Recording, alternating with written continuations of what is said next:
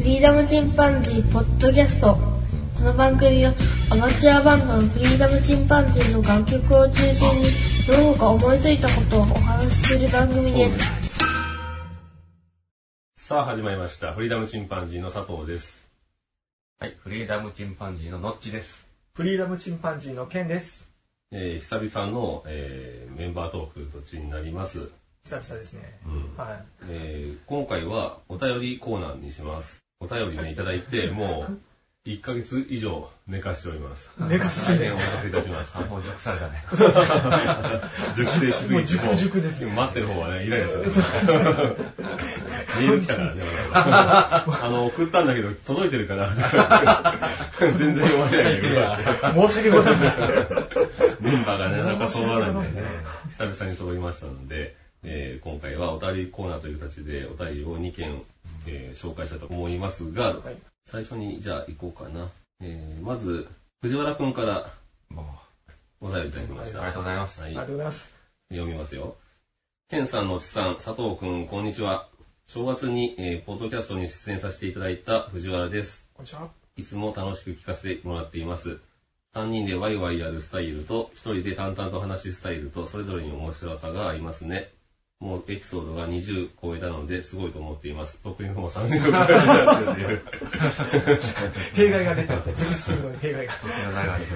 さて、私からの提案ですが、最近3人があったことをネタに即興で曲を作るコーナーを作ってみるのはどうでしょうかきっとユニークな曲ができるんじゃないかと思いますよ。えっ、と、私もまたコラボしていけたらと思っていますので、声をかけてください。まずはポストマンブルース歌ってみるか。これからも応援しています。では、といただきました。ありがとうございます。あの、ぜひ、藤原くんのあの美声で、いいね。ポストマンブルースを歌ってもらう。ポストマンブルース、ポストマンブルースを歌ってもらうかって話してたんだっけ？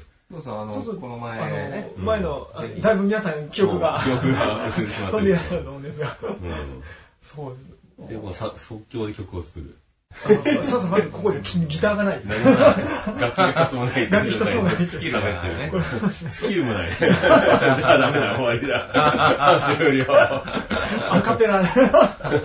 アカペラできたらかっこいいんだけどね。まあね、そう歌心ない二人が揃ってる。正確に言うと3人揃っていやいやいやそれじゃもう、バンドとしても終了だ。いいじゃないですか。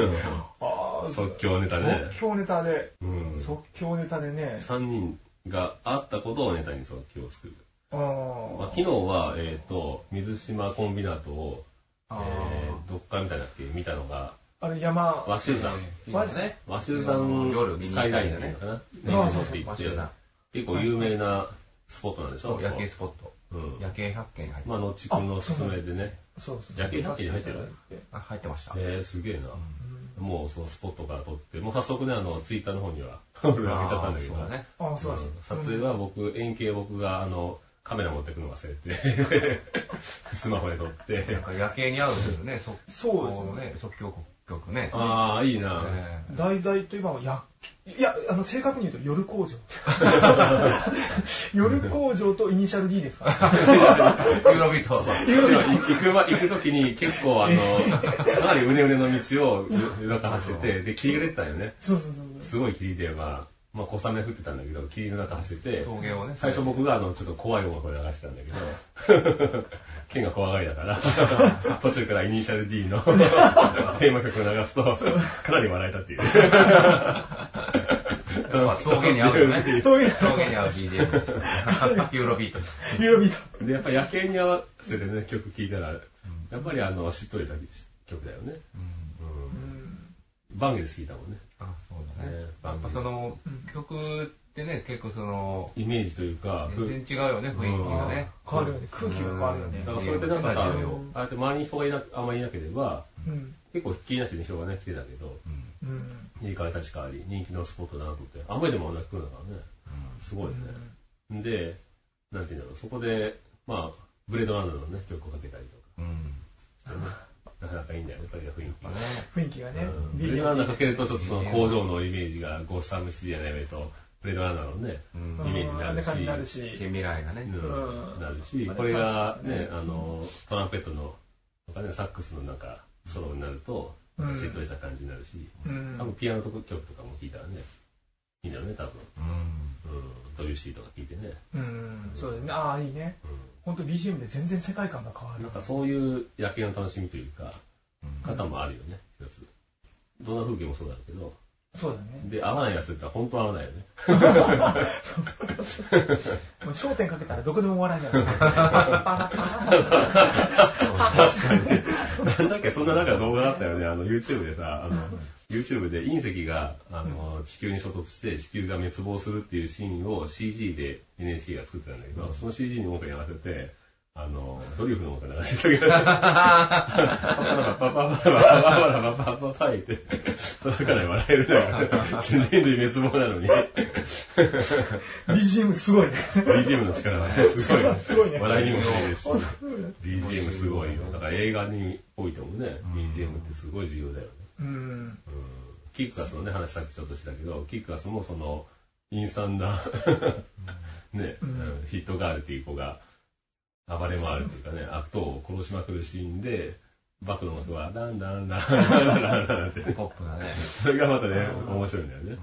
映画の雰囲気に合ってるよね。なるほどね。ということは、夜景をテーマに、まあ、今はね、今そのリクエスト的に言うとね、そうね。うん夜景に合う曲を作る。めっちゃ、めハードルだけ。高高いね。高いねいや、。僕の中でこう夜工場のイメージが強すぎて。メタルな曲しかない。そっちか。メタルの一個か。ちょっと重いからね。イメージはね。うんだから楽器でも持っとかないといけない、そう3人ともね。そうなるそうですね。と。楽器を持ちながら、まず楽器を持ちながら、そういうコーナーをやるだろうね。うんやだそうですね。お題をいただいてい。ただいてね。うん。最近あったこと、まあ、3人がね、あの、共通のことじゃないとなかなかうん作りにくいとこあるね、その場合でも。でなかなか3人あったから絶対遊べるわけでもないから、ちょっと怪しいところがあるんだけど、もう否定ばかりしてるけど、なんか せっかくもらったネタを。うん、うんそうですね。いや、でも、これは面白い、面白いですよね。うん。非常に面せっかく白い。言ってもらったやつなんで、一回は絶対やってみようかな。うんうんちょっとやってみますか。突然お題うん。決めて。やってみようか。まあちょっと後でねやってみてもいいけどね、この夜景に合わせたやつ。うん。もしできてればこの間に入りますけど、この間に音楽が入らなければ、できなかったあの、時間間に合わなかった。実力不足ということで。もうすでにもう、あの、ケツカッチンですからね。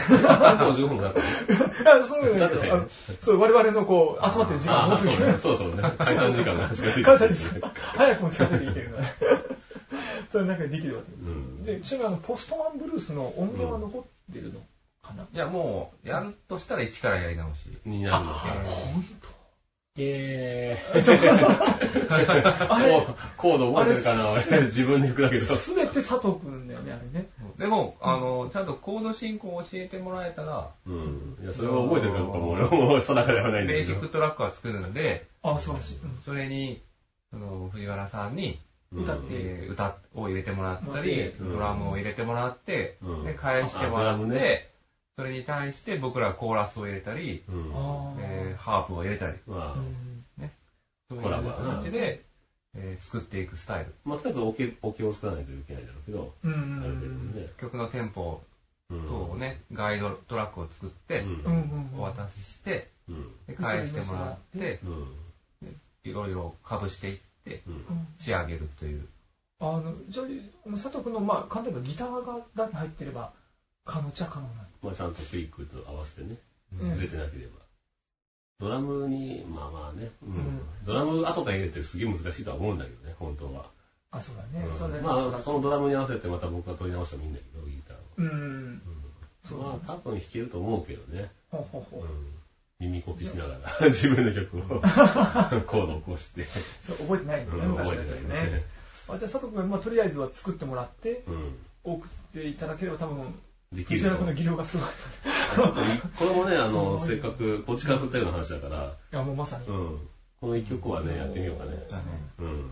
きたいっす。はい。ということで、また、あの、お便りください。1ヶ月、2ヶ月後にはまた、お便りを読めるかと思います。次はね、熟さないように。ということで、完全に身内から、えー、いただきました藤。原さん、ありがとうございます。ありがとうございます。それでは、えー、もう一通行ってみます。もう一通いただいているのが、えー、愛知県の中二病紳士40歳と申します。ボーカルケン君の、えー友人で、彼が愛知に来た時に、あ来た際に、ガンダム食堂田村に一緒に行ったものです。その際に、えーポッドキャストのことを教えてもらい、えー以降、夜の事務作業中に毎回拝聴しています。ポッドキャストの更新、話題探しや企画探しも大変な面もあるかと思いますが、当方は楽しめてますよ。嬉しいね。ありがとうございます。オリジナル曲募集企画には参加できませんが、文章を書くのが趣味なので、歌詞っぽいものを一つお送りします。中二病全開の内容ですが、中二病であることをすでに受け入れたので楽しく作っています。素晴らしい。佐藤くん、あ佐藤様の話のネタの一つにでもなれば幸いですというふうにいただきました。で、タイトル、僕らの旅は続くというので、えーきちんとね、A, B, A, B, A, B, S, S2 の S という感じで、あのーしっかりと、サビ1、サビに、うん、B メロ。いただいてます。歌詞としてね、成り立ってる。これを読み上げてもいいんだけど、まあ、ちょっと長いのと、ね、せっかくだから曲にできた状態でうん。お渡ししたいと思うので、で、ちょっとまあ、曲にね、合わせて、語呂を少し変えるとか、どうしてもね、字余り字字足らずが、うん。どうしても曲に合わせていくうんどうしてもねまあ、どうしてできれば、このね、歌詞に合った曲を作れればと思うんだけど、うん。まあ、多少ちょっと触らせてもらうかもしれませんが、基本的に同じそのままで一曲作りたいと思っております。誰が作るかな？それ僕でしょ。剣が回ってるからね。それはもう。剣の友達だからねね。で、あ、まだ続続きがあります。えー、追伸。剣が野外フェスをやりたいっていう話、やつはマジです。何年かかるか分かりませんし、結果として河川敷で無許可単独ライブして、ご近所が通報の可能性もありますが、何卒生温かく見守ってやってください。当方もその日を楽しみにしております。楽しみですそれでは、いただきました。さあちゃんありがとう。はいありがとうございます。ありがとう。そうですね、もう、オッズで言えば河川敷が1.1倍。フェス立ち上げが。ガチガチやん。もう、9900誰も変わりやん、そんなの。1.1倍だったら誰もが、あ、まあ、まあ、今のね、1割変われち、ゃうね。まあ、1割勝てばええ、マジダメだね。1.0001倍ぐらい。大フ笑い、大笑い狙わんといけんね、それ。ェスの方にね。周りが82倍とか、そういうフェス9000倍ぐらいですよね。ひどいオッズだ。ああ、これ嬉しいですね。やつはマジです、みたいな。もうあの、本当に中二病仲間ですね。そうなんですね。中二仲間。まあ、シンジ君は、えっと、どこの、なん、え、高校の友達とか？あ、じゃあ、あの、大学の、あ、大学のか。大学入ってからの友達で。えー、な、九州で知り合って。もう、そうそうそうそう、もう本当に一緒にエロ本屋に行くぐらいの仲ですよ。ああ。だいぶ仲いいよ、それ。だいぶ仲いい。友達シンプルなんですね。それぐらいの中ですね。で、かつあの、富士山とかもね、一緒に登ったりとかああ、それが、え、そうなんです。シンジ君は吐いたんだっけ？そうそうそうそう。あんまり寒くて寒さとこう。本当に寒くて。それ俺から言わせたらね、もう完全に準備不足だけどね。ありえない。すごかった。その日しかなくて。で、行ったんだよね。で、そしたらもうちょうど山開きというか、その山小屋が初めて開いた日だった。うわ、まあ寒いわ、そう。れ。で、前日に布団を干したとかで、めっあ湿っちゃ冷たい。大体湿ってんだ。とんでもない冷たさでうん、で、あんまりにも、あの、ひどい環境だったので、うん朝、そこの山小屋さんが、あの、カレーをみんなにご馳走しちゃって。ごちそうさんだ。で、富士山のカレー激高くて、もう1000円とか軽くするのうんで、それをみんなに出してくれて。でそれをみんなこうガタガタガタ。すごかったそれもね、あの、結構常識なんだよね。あの、山登りしてると、あの、山小屋の布団は湿ってるとかね。そう。だからもう自分でスリーピングバッグ持っていく人もいるし、うん一枚間にかまして、防水のもの。うんそれで寝るっていいと思う。まあ、それは結構普通かな。あと、防寒は当然必要だよね。だって僕も夏に登ったけど、上の子と一緒に、長男と。うん夏でももう、やっぱり夏、普段、ね、下界は暑いから、どこまでアタックしようかと思うけど、まあ、あの、角の上持ってっても、それでも寒かったからね。ああ、そうです。で、上の子にも酸っぱく言ったのに持ってきてなくて、あの、で、寒いって言うから、結局俺俺が持ってったダウンを貸しちゃったから、俺も寒い寒いって思いながら、結局。まあね。本当寒かったですよ。おあんまりにも寒いから。高山病にはかからなかった。あ、は大丈夫だね。二人とも？うん、あの、シンゴ、チャチャまでかかってないはず。えー、それはなまあ一応計画していた。一応ね、一一応ちゃんと、ちゃんとしたつもりだったんですけど。応 甘かったんだ。あ、もうさ、いやもう寒くて、あの、こういう買い物袋あるじゃんか。レレジでもらうコンビニ袋あるじゃんか。あれをもう足に巻いてはあそれをゴムで留めたりとかしてあんまりにも寒くてザックがあればザックの足突っ込むと全然暖かいんだけどね。あそうだねあのそんなんもやったかな布団が寒くて であとなんあとあれ持ってなかったの、レインウェアとか。あレインウェアみたいなの持ってってたもうそれもかぶってで夜中が寒いとか。もう寝られない寝たらこの まま起きれないで それぐらい。でも山小屋ではね、はいあの、標高によるけど、富士山がなると山小屋でも寝ない方がいいんだよ。ああそうねうん。寝ると結局呼吸が浅くなって、で、薄い空気の中で呼吸が浅くのまま寝ると、寝てるうちに高山病がかかる。っていうのを俺が経験したけどね。あでも本当そうだ。怖くて寝られないみたいな。そんなイメージ。いや、言ってたよ、その、寝ない方がいいですよって。人間徹夜しても山登れますからとか。うとうとぐらいでずっいとた、方がいいって。で、意識してその呼吸を大きく吸ってる方がいいって。うん。で、俺はぐっすり寝ちゃったんだよね。え それは真夏真夏でも、あ真夏でも。夏。うん。夏7月夏でも真夏だってまだ雪残ってるもん。あ、そう。それでなんとか河口部分にね、普通に雪がある。真夏でも。超絶寒かっあの山登りの話だったけど。そうそうですね。富士山話はまた別にするとして、僕まあ僕は一人で話そうと。たうん。ええということで、えー歌詞を送っていただきましたので、ケンがこれを元に、そうですね。まあまあできればまたフリーダムチンパンジーでうん。何かもらいつつもらいつつでうん。これ嬉しいですであの、ね例えばね、あの B メロとかうん。C メロ思いつかんとか言ったらね、そうね。僕 C メロ作るの好きだかあそうだら。ね C ぜひメロ好き C だメロ好きだから、ぜひ振ってくれたら。見てもいいですか？うん見てもいいです。はいなるほど結構3 4 5 6結婚式で会ってんだよね、僕はね。あってるね。14行ぐらい結婚式では会ってんだけど、うん。二次会とかにね、うん。いられたんじゃないですかね。そう。チャーチはあの眠れない夜が明ける前に。だったかな？そういったあのホームページとかも自分で作ってて、でそこであ、あの文章書くのが。物書きですね。あ、本当好きなんだ。ね、そういうのね物書きです。ね。うん。いいよね。いいな、いろんな趣味だよ、それは。そう。で何だったかなサイトでねあのこういうふうな自分で作った歌詞を上げてそれにあの気に入った人がかあの歌つけるとかそういうふうなコラボサイトがあってそれ確か一つは採何個か採用されてたかな。すでになんかついてたやつもあって。すごいね。結構なその音源を送ってほしいわ、僕、曲作る中で歌詞が一番苦手。なるほどね、俺。あ、そう。あれ結構結構いい歌詞があれを作るため、うん曲作る9割が歌詞。あ、労力として。そう、労働時間で。あ 本当に？俺全然逆だわ。じゃあ曲あってもできるんだじゃ曲は早い。ああそうなんだあ、そう。俺歌詞、はい歌詞が2割ぐらいかな。どっちかというと。歌詞は、労力が2割ぐらいだねあすぐにできるんだうん。あそうみんなそれぞれね。僕曲の方もは苦労するもう歌詞と曲が一緒に浮かぶ僕タイプだな。あ一緒にボンそれぞれバラバラね。そう。あと前後をつなぐのが大変という。一応ストーリーとかね。そうそうねそう。そんなタイプでまあ結構難産だけどね、ケンは。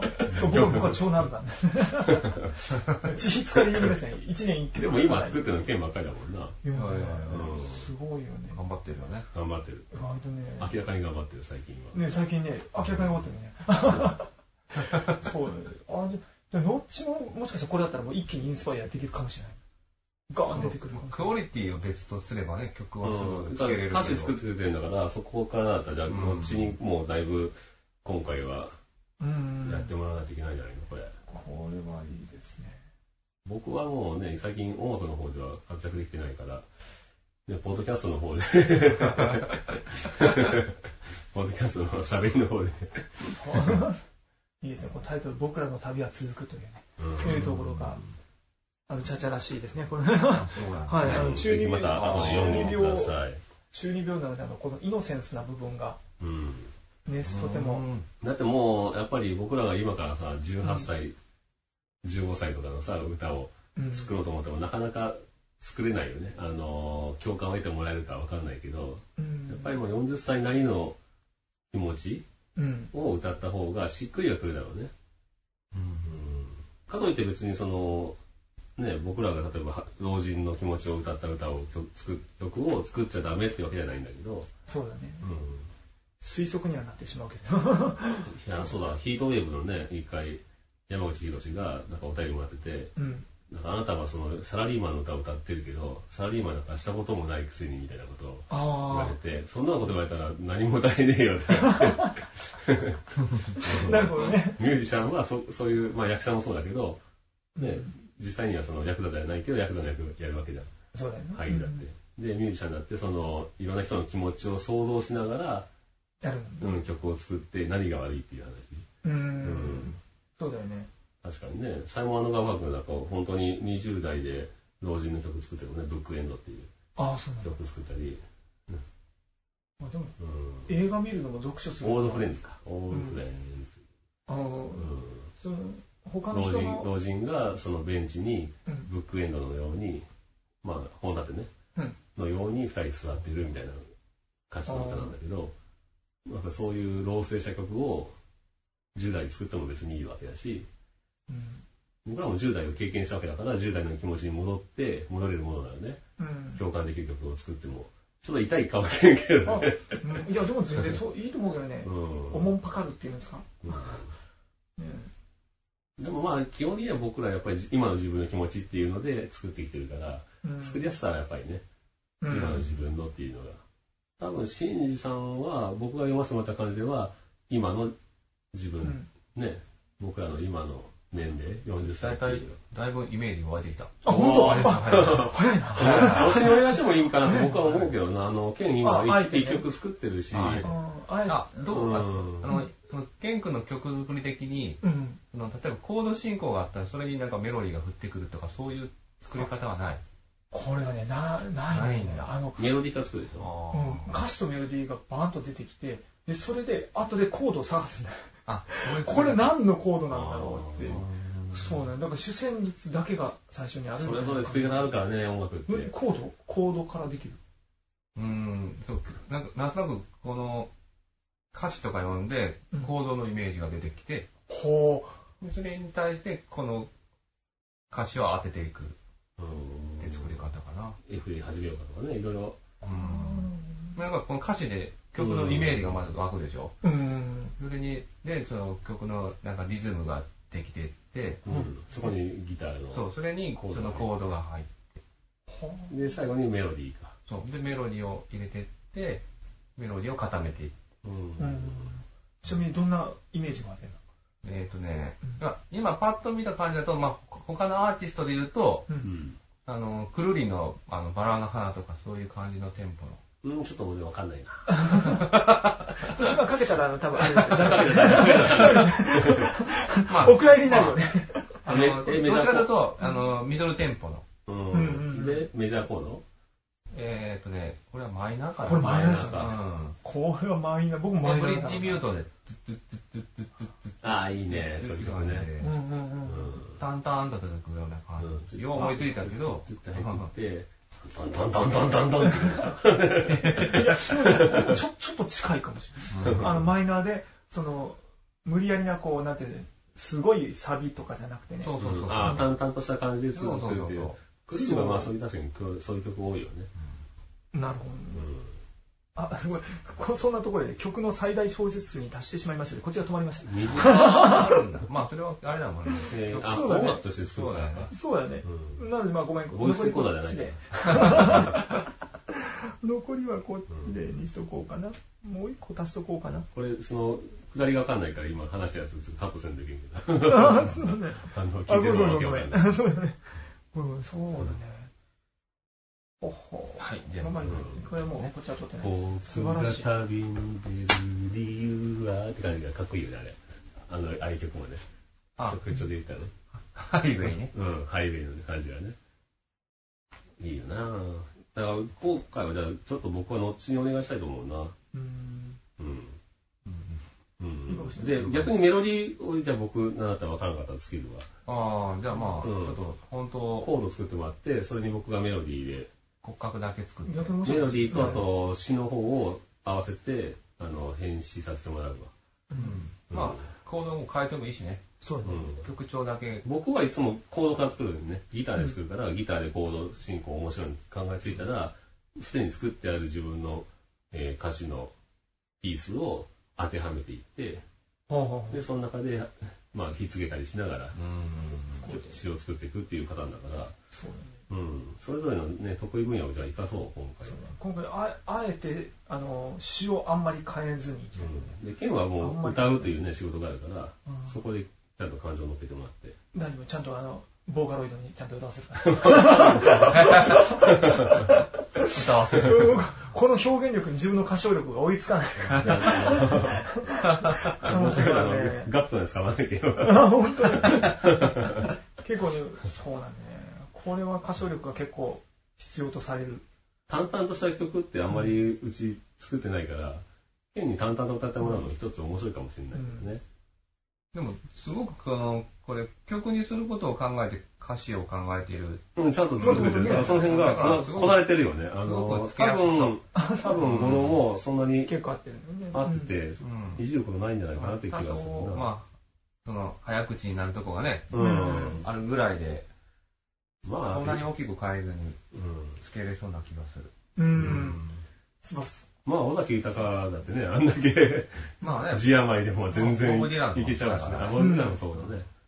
そう、まあ曲調的にもね、結構す少しスローめかな。うんで、ちょっと朗読があるような感じかもしれないしね。うん。なかなか面白い。非常に面白い。まあちょっとじゃあこれ、まあ順序するかもしれないし、その作、詩のね、位置をこうずらしたりとかうん。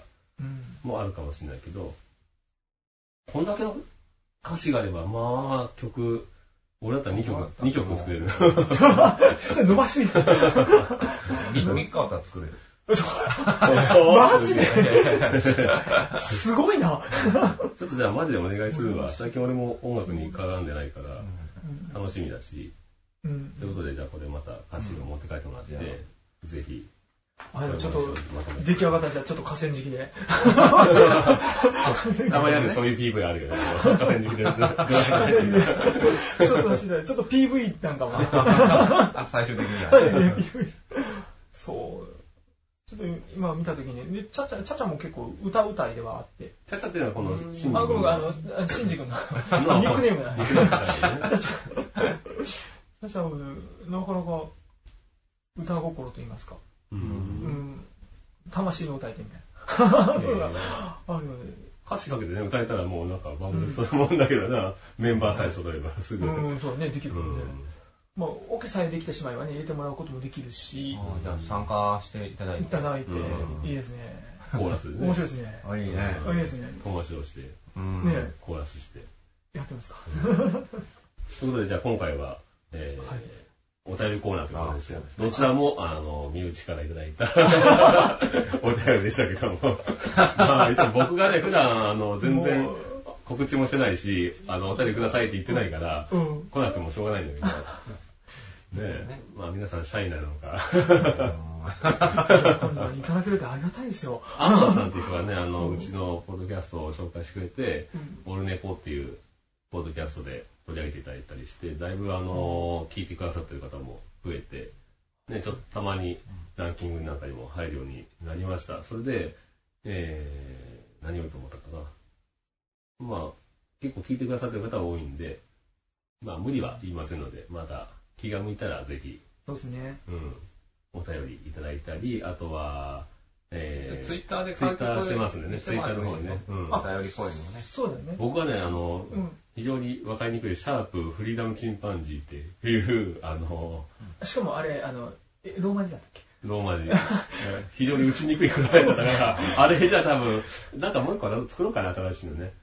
そうですね。でも我々のバンドはちょっと略して呼ぶと。略してな分かりやすいんだけど。シャープシャープフリチンでもいいんだけど。それでもいいんじゃないですか。それでしょうか、もうシャープフリチンにしようか、もう。シャープフリチンで、ただし、あれはカタカナでやってもらったらいいんですか？もうカタカナでね、カタカナでシャープフリチンで。ちょっと新しくじゃあ作ります。じゃあ、シャープフリチンでつぶやいてください。あの、カタカナでシャープフリチンでつぶやいていただければ、拾わせていただきますので。ごめんなさいちょっと違うとこから入ってくる。そ変態が、変態から来る。もうスルーだろ、それう彼に。言えないわね。公序、公序良俗に反する反する自分が最初から話してんだけど。もしくはゴールデンボンバーなのダルビッシュさんから。まあまあ、あぜひ、あの、何か、何でもいいんで。その、アマそうアマンさんがね、あの、レビューなんかも書いてくださって、ああ、うん。そうなんですね。なんで今、レビュー2件いただいております。大変、あの、喜んでおります。ということで、まあ、今回は、えー、お便りコーナーでした。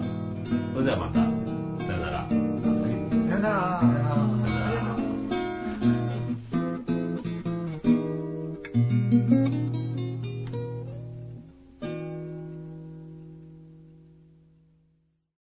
フリーダムチンパンジーポッドキャストこの番組はアマチュアバンドのフリーダムチンパンジーの楽曲を中心にその他思いついたことをお話しする番組ですさあ、始まりました。フリーダムチンパンジーの佐藤です。えー、皆さん、ゴールデンウィークはいかがお過ごしでしょうか？もう終わる頃ですかね。私は、あの、全く仕事がゴールデンウィーク関係なくありますので、えー夜勤をしたりですね、しております。昼も働いたりしてますので、えーゴールデンウィーク感は全くありませんね。うちの次男もバスケットをしてますので、えー10日間ぶっ通しで、ゴールデンウィーク中もね、ずっと練習試合とか、まあ、大会とかありますね。なので、えー全く休みはなしという感じです。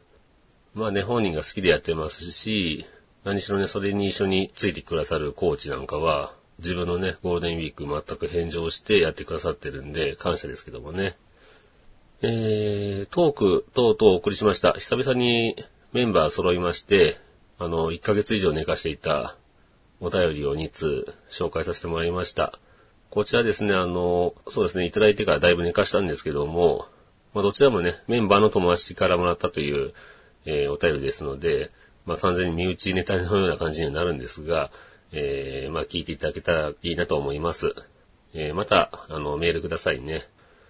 さてね、今回は、ダゲナ時間さんの柴山健さんからお題をいただきまして、そちらについてちょっと考えてみようかと思うんですが、えっとね、柴山健さんがね、ツイッターでちょっとつぶやかれてたんです。それに、ちょっと僕、えーお題にさせてもらおうかなと思いまして、で、柴健さんもぜひ、あの、ポッドキャストで話してくださいというので、えー、トークのネタにさせてもらいますけども、ちょっとじゃあ柴犬さんのね、えーツイッターの内容をご紹介しますと、ずっと言ってますが、逆ミーハーがダントツダサいし、一番無益。みんなが見てるから、みんながいいって言ってるから、みんなが読んでるから、みんなが聞いてるから、みんなが着てるから、みんなが食べてるから、私が嫌い。手を出さない。アホですぜ。かっこ悪いですぜ。考える癖つけよう。っていうような、えーツイートだったわけですね。で、まあ僕これ読ませてもらって、あの、ダゲナ時間さんのね、魅力の一つは、その柴犬さんとかね、岡谷さんの、こういう問題提起力かなと思いました。まあ、大阪の一般人による、ポッドキャストという題名のポッドキャストですけども、まあ、こちらで話されてて、あの、ただ、共感するなっていう話ばっかりじゃなくて、まあ、反発する人もいるでしょうし、自分はどうかなとか、まあ、そういうふうに、えー考えるという部分がですね、あの、一つの魅力だと思います。でね、僕はね、あの、この、前からね、番組の中でも柴犬さんよくこういうことを言われてたんですが、まあ、ミーハーもダサいけど、逆ミーハーの方が、まあ、もっとダサいということですよね。だから、まあ、流行りだからやると、みんながやってるからやるっていうのも無目的ですし、結局のところ、その、自分のね、考え方といいますか、自分の基準というのを全く作らない人がいるんですね。で、その基準の作り方が流行ってるからという意味での基準の作り方の人もいれば、流行ってるものが嫌いという基準の作り方をする人もいるわけですね。ですので、まあどちらにしても、ミーハーも逆ミーハーも結局のところ、自分の考えというのは捨ててしまってるわけで、えー、まあ楽ちんだというところに行ってると思うんですけども、で、僕はね、あの、どちらかというと、逆ミーハー的なところがありますよね。それは、えー、まず、まあ、こういうのはよく中二病とか言いますけど、ちょうどそのぐらい中学2年生とかの頃に発症する病だと思うんですけども、えー、まあその頃にね、どっちに振るかというのはありますよね。もう流行りを追い求めていくという人もいれば、みんながそのやってることに反発して、えーみんながやってることは逆に嫌いという、まあ楽印をしちゃうわけですね。それですごく損をするということもあるわけです。で、当然ミーハーも損しちゃうわけですよね。えー、まあ、オタクとか、いう部分をすごくあの、毛嫌いと言いますかね。まあ、深く考えているというか、すごく一つことにこだわってる人っていうのが気持ち悪いとかダサいという風な、今はね、だいぶ市民権ありますけど、僕の頃なんかはね、おじさんですから、僕は中学生の頃のアニメなんて言うと、アニメ好きと言ったらまあ、本当にね、昔の秋葉原にいた、その、オタクのイメージというのが、まあ、顕著にありまして、ね、あの、ブームが過ぎた、えー、ケミカルウォッシュのジーンズに、えー、ズボンにね、シャツをインして、バンダナ巻いてるようなね。まあそんなイメージ、紙袋持って歩いてるというようなイメージですよね。ですけど、まあ今もいらっしゃるかもしれませんが、もうね、それがその人のスタイルならもう僕は他人がね、どうしようが、まあいいとは思うんですけども、まあそれ言っちゃうとね、あの、全く、あの、問題提起にもなりませんので、えー、ちょっと脱線しましたが、僕は、まあやっぱり中学2年生ぐらいの時に、どちらかというと、その逆ミーハーの方に振ったわけですね。で、まあそれ以来、実際にはほとんど流行に乗れたことは一度もないんですけども、うーん、自分の基準が欲しいと思ってずっとやっておきました。で、一番その中二病がひどい時は、まず、ね、あの、洋楽を聴き始めるわけですね。で、日本の音楽は、だ出せと。全部結局洋楽のフィードバックというか、洋楽のパクリじゃねえかみたいな感じでやっていくわけです。まあそういったわけで、あの、聞かなくなるわけですよね。で、その部分で、あの、聞き始めた洋楽というのは、その、ある意味ではですね、これ僕高校卒業するぐらいまで続いちゃいましたね。その間、中学校の3年間と高校3年間で、まあどこに振ったかというとやっぱ音楽の方で振ったわけですけども、で、音楽ではね、その期間に、やっぱりあの、進化した部分というのがあるんですね。あの、深く潜っていたところ。例えばまあ、ジャズをも聞いてみましたし、まあ、ヘビーメタルも聞きましたし、デスメタル、ヘビーメタル、それから、えー、ラテン系の音楽ですね。それから、まあ、あまり人が聞かないようなミュージシャンというのに手を出していくわけですけども、で、でも結局ね、その中では僕は、その洋楽という国には行きましたけど、その中ではあまりそのこだわらずにですね、どんな音楽でも聴いてやろうという気持ちになりまして、えー、もう当然流行った曲も聴きましたし、えー、流行ってない音楽も聴いてきました。僕は手出してなかったと言ったらそうですね、ヒップホップとか、まあ、柴犬さんの好きなジャンルの部分が逆に僕はあまり手を出さなかったとこなんですけども、テクノも手を出してないかな。テクノ好きな友達がいたんでよく聞かせてもらってはいたんですが、吉津はね、よくあの、クラブに行ったりとかね、ダンスミュージック聴いたり、ヒップホップ聴いたり、それからテクノ聴いたりしてましたね。でもまあ、そのあたり、まあ当然否定は僕しませんし、その友達がいいよと言ったものは聞かせてもらって、うん、まあ刺激にはなりましたよね。僕がその頃好きになった曲っていうと、たくさんアルバムほぼ揃えたというと、えー、ブルース・コバーンというカナダのギタリストがすごく好きになりまして、非常にね、静かなあのナンバーから、ちょっと変わった人でね、ギターを始めたきっかけが、えー、どちらかというとサーフミュージックから入っていたという方でして、で、その方の、えー、カナダのね、厳しい自然といいますか、美しい自然といいますか、その、冬の寒さと春の美しさですね、そういったものが、凝縮したようなアルバムをいっぱい出されてるわけですね。冬をテーマにしたアルバムとかあるんですけども、もうこれもね、たまたま CD 屋さんでジャケ買いしたんですけども、その頃はね、ちょうど高校生の時なんかは僕はもう食事を抜いても、毎日 CD を1枚買うぞという感じで、まあ中古の CD 屋さんにね、入り浸って、ずっとその CD を買ってましたね。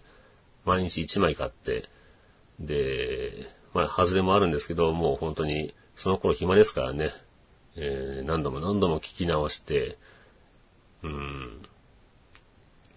本当そういう意味ではね、あの、中二病が役に立った部分っていうのも、やっぱりあるんですよね。そのままずっと行く人もいますし、そうじゃない人もいらっしゃると思うんですけど、まあ、柴犬さんが言ったのは、要はそこでですね、結局流行ってるものは聞かないとか、そうですね、みんながしてることはしないんだっていうことに固執すると損しますよということなんですけど、それは僕もまあ、高校卒業する頃には、さすがに気づきましてね、えー僕も基準としては、いいものはいいという基準。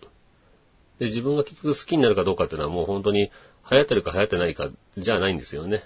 流行ってても好きなものは好きですし、流行ってなくても好きなものは好きだというので、で、僕はね、あの、音楽は自分で探してきましたけど、それでもね、自分の苦手なジャンルのものには、そのジャンルに得意な友達というのを見つけて、で、なんかおすすめあるっていうので聞いてきました。えー、先輩がすごいテクノが好きな人に、テクノおすすめありますか？なんて聞いてみたり、それから、やっぱりね、信頼できる、えー、友達をね、見つけましたね。ドラマーのね、えっ、と、前やってたバンドの、猫爆弾というバンドのドラマーのちーくんというのは、非常にあの、漫画系がね、強いんです。で、彼のおすすめしてくれる漫画は大体面白いというので、もうそのあたり、彼の、を信頼してですね、おすすめしてもらったものを読むという感じでしたね。逆に本なんかは僕はかなり読むので、僕が本おすすめのものを貸して面白いななんて言われたり、そういう感じで、あの、相互にね、補完し合うと言いますか。えー今のメンバーだと、あの、えーフリーダムチンパンジーのボーカルのケン君は、本当に音楽、邦楽のマニアックな部分から、まあ流行る前に、このバンドいいよとか、このミュージシャンいいよと言うと、大体あの、後々流行ってくるんですね。大体2、3年先取りで彼が教えてくれるんで、そのあたり非常に、あの、信頼してます。それから、のちくんですね。のちくんの方は、映画がね、すごい好きなんで、彼も、あの、面白い映画をいっぱい紹介してくれます。で、面白くないものがね、感性が近いのか、大体ないんですよね。もうお勧めしてもらったのは大体面白いので、そのあたり僕も映画自分から見ますけど、うん自分が全く手を出さないようなジャンルのものでも面白いものを見つけてきてくれるから、その辺は本当信頼してます。そういった感じで、まあ、自分のね、興味なくても面白いものというのは、やっぱりいいものにはね、触れたいですし、そういった部分で信頼できるその友達といいますか、まあ、先輩でも後輩でもいいんですけど、そういう人をね、見つけていくといいんじゃないかなと思いますね。で、自分もそういった部分では、まあ得意な部分の、まあ本であったりとかですね、そういった部分で、えー相互に、うん、紹介し合ってね、あの、いいものに触れていきたいなと思います。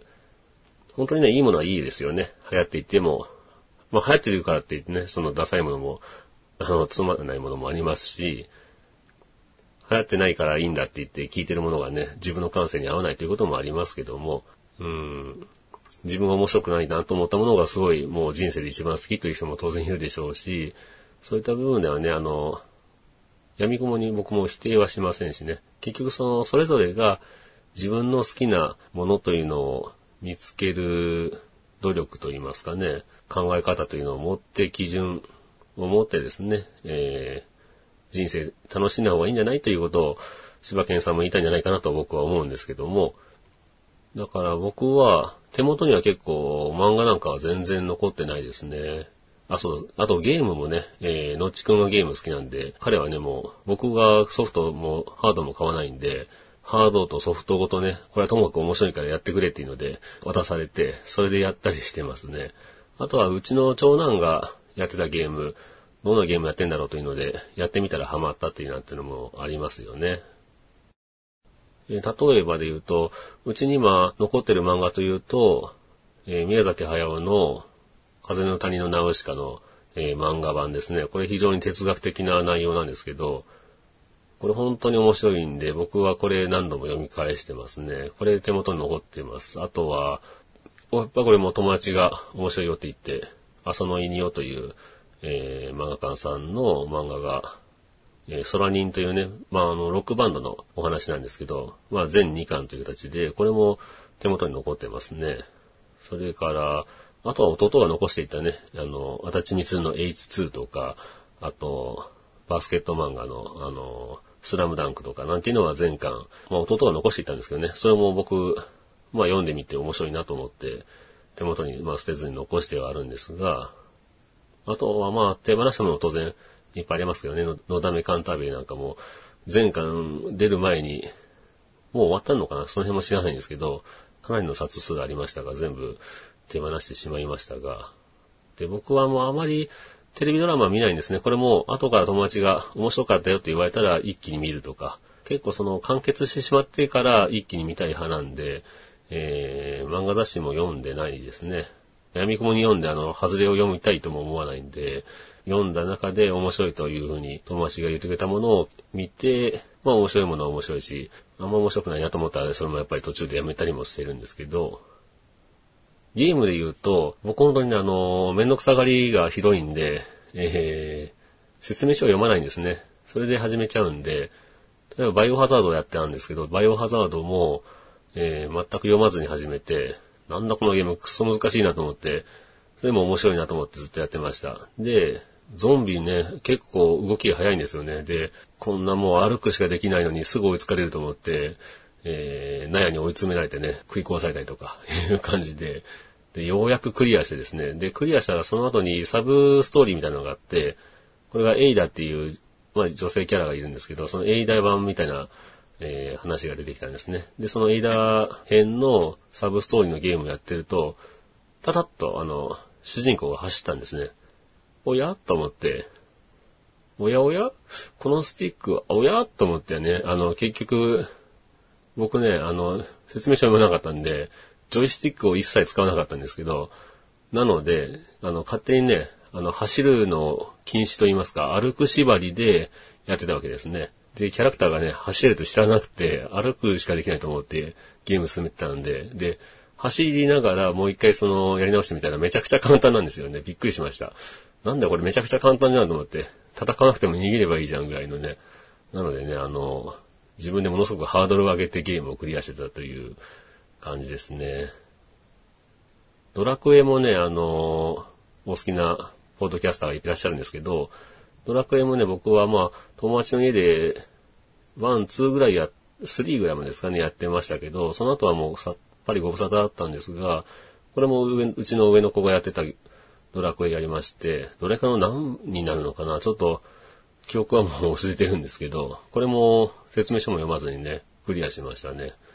えー、攻略本とか読まずにやるんで、ものすごい苦労するんですけど、どんなゲームだったかな？あの、アンガスだったかな？あの、ハンマー持ったキャラクターみたいなのを好んで使ってた記憶がありますが、これもね、あの、もう途中で、えー、メタルスライムがね、大量発生する広場を発見して、そこで見つけては殺しを続けてですね、繰り返してレベルをめちゃめちゃ上げたみたいな記憶がありますね。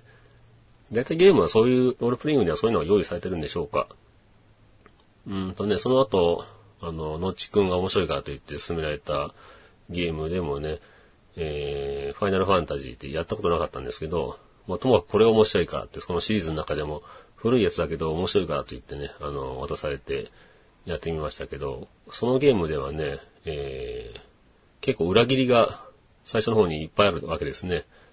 主要キャラクターが裏切ったりして、まあその辺が面白かったんですけど、当時は多分斬新だったんじゃないですかね、ロールプレイングで。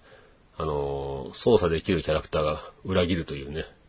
で、そのゲームも中盤すごい強い敵が現れて、で、最後の方にね、すごく強い味方ができるんですね。老人の、えー、魔法使いが現れて、めちゃくちゃ強いんです、このキャラクターが。おいおい、中めちゃくちゃ強いし、急に簡単になったなと思って、こいつ絶対裏切るぞと僕は思いましてですね。そのキャラクターの、えー、強力な武器を、エクスカリバーだかな名忘れましたけど、強力な武器を巻き上げてですね、あの、他の弱い仲間に与えておいて、あえてそのキャラクターをね、えー、敵に殺させまして、で、仲間からね、あの、外したんですけどね。で、その後ものすごい苦労して、クリアしたわけですけど、で、その話をのちくんにしたら、えー、あのキャラクター捨ててよくクリアできたな、みたいな、いう話で、結局ね、裏切らなかったそうです、そのキャラ。まあ僕もそのラストまでやったけど、結局裏切らなかったんで、あれ、あいつ結局野に放ったけどどうなったのかななんて思いましたけど、まあそんな感じでね、あの、ちゃんと攻略本読まないんで、すごく苦労するんですけど、まあその分面白くゲームやってはきましたね。まあ昔からあの、ゲームもその、毛嫌いするわけじゃなくて、友達の家に行ってワイワイやるのは好きだったんで、えー、友達の家でね、ゲームしたりはしてたんですけどもね。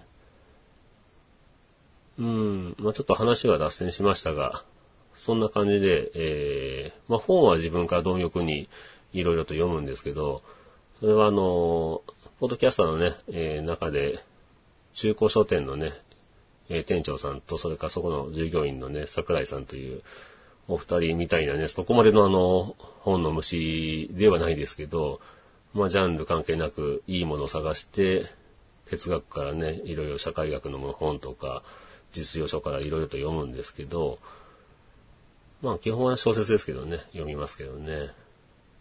えー、小説のジャンル、あんまり小説でもジャンルを、まあ、固定せずに時代小説も読みますし、SF も読みますしね。